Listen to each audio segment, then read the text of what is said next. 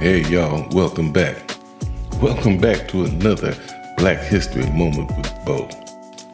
And as Tupac once said, you are appreciated. And if you happen to be a newcomer, welcome. But I gotta tell you, if you are afraid of the truth, then this is not the program for you to be listening to. Because we are about nothing but that.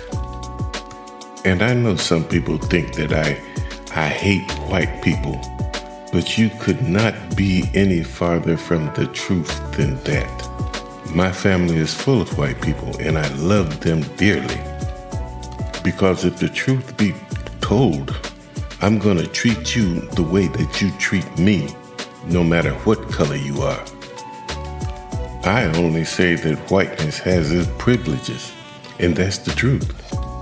And in order for me to open up the eyes of my people, I must tell them the truth about white people.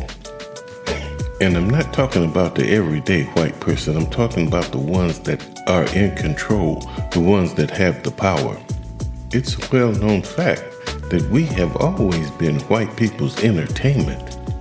All the way back to Chicken George. You remember him in the story of Roots?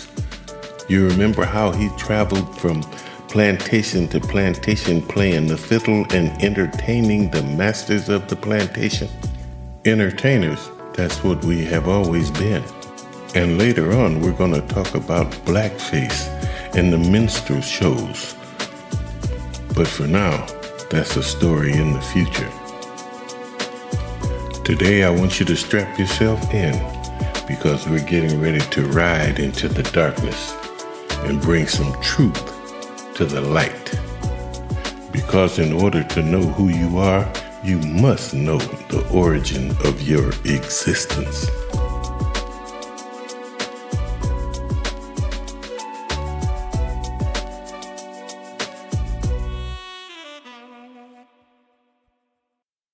Martin Delany was no ordinary dude. He was an author, an educator, an abolitionist, a newspaper editor.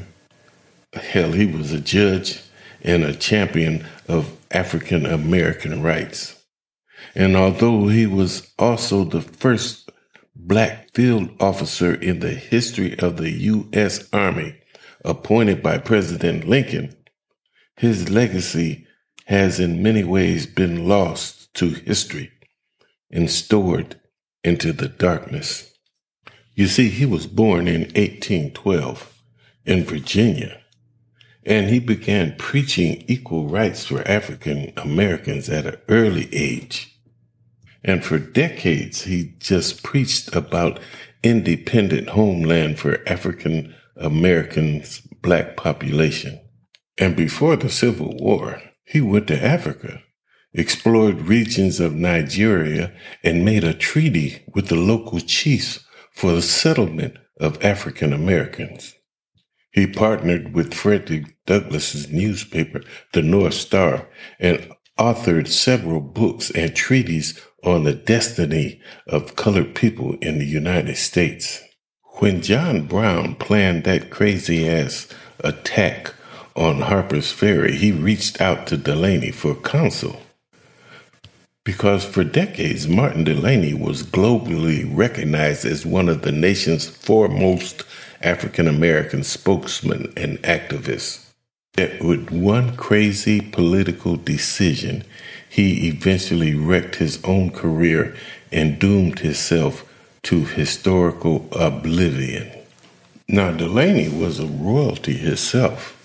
All of his grandparents had been brought over from Africa to be slaves. But his father's father was by some account a village chieftain, and his mother's father a Mandingo prince. And his mother Patty won her freedom because of this, and she worked as a seamstress while her husband Samuel was an enslaved carpenter. Now, Patty was determined to educate her children, but Virginia was a slave state and she was reported to the authorities for teaching them to read and write from the New York Primer for spelling and reading. This is a book that she had somehow got from a traveling peddler. So she upped and got her kids out of there and moved to Chambersburg, Pennsylvania. And her husband couldn't join until he had brought his freedom almost a year later. So Delany continued his education in Pennsylvania, and when he was 19, he walked 160 miles to Pittsburgh to attend Bethel Church School for Black People and Jefferson College, where he studied Latin, Greek, and the classics.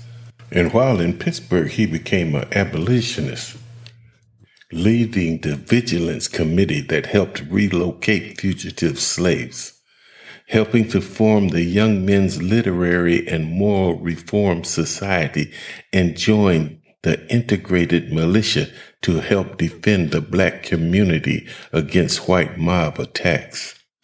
He traveled quite a bit, mostly through the South. And then later on, he settled down and married Catherine Richards, the daughter of a well to do merchant, in 1843. And they had 11 children. Frederick Douglass hired him to write for his paper, the North Star, in 1847, but they didn't always agree on the right course for the abolitionist movement, and the collaboration between the two ended after five years. In 1850, Delany was one of the three first black men to enroll in Harvard Medical College but white protesters forced him to leave after the first term. In 1865, he reportedly met with President Abraham Lincoln to discuss the possibility of African American officers leading African American troops.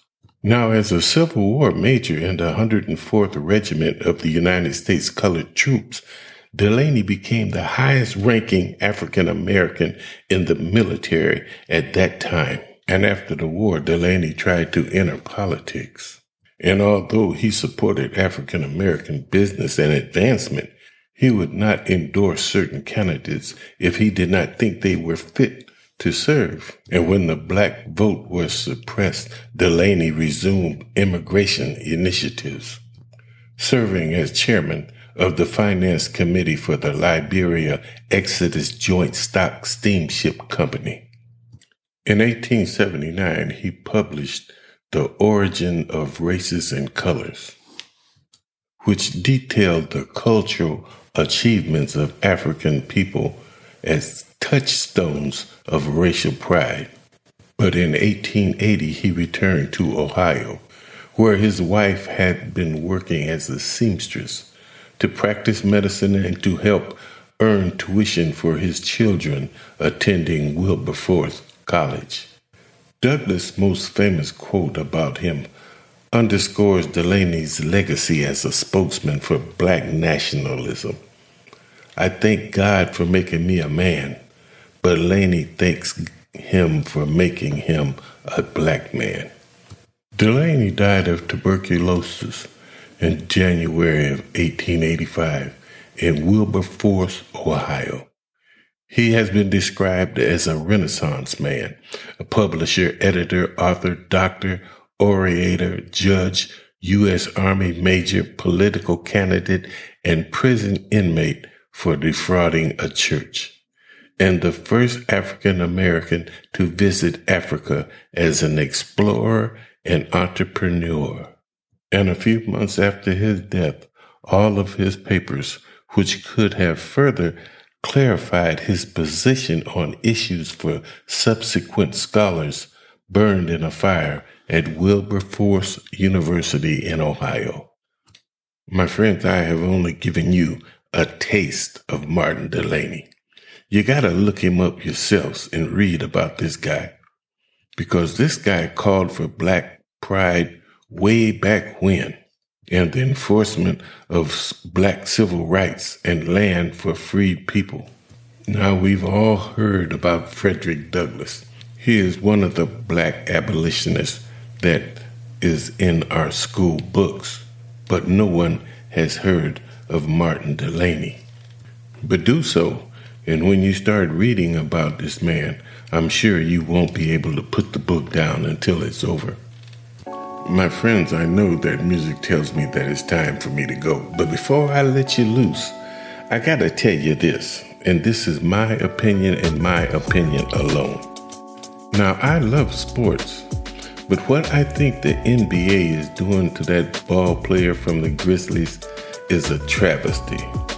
They're gonna suspend him for having a gun on his own time, not at a game but while he's riding or with some of his friends, is he not old enough to have a gun? Does he not have enough money to purchase a gun?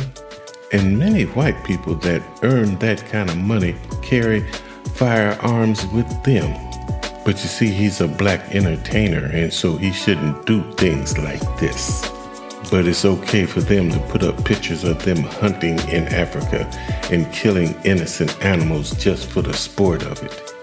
If this man carries a gun to protect him and his finances and his family, that's within his right. It just puts truth to the fact that although you make all of that money, you're still only a $40 million slave when you are told what you can and cannot do. I have not seen one law that says you cannot own a gun.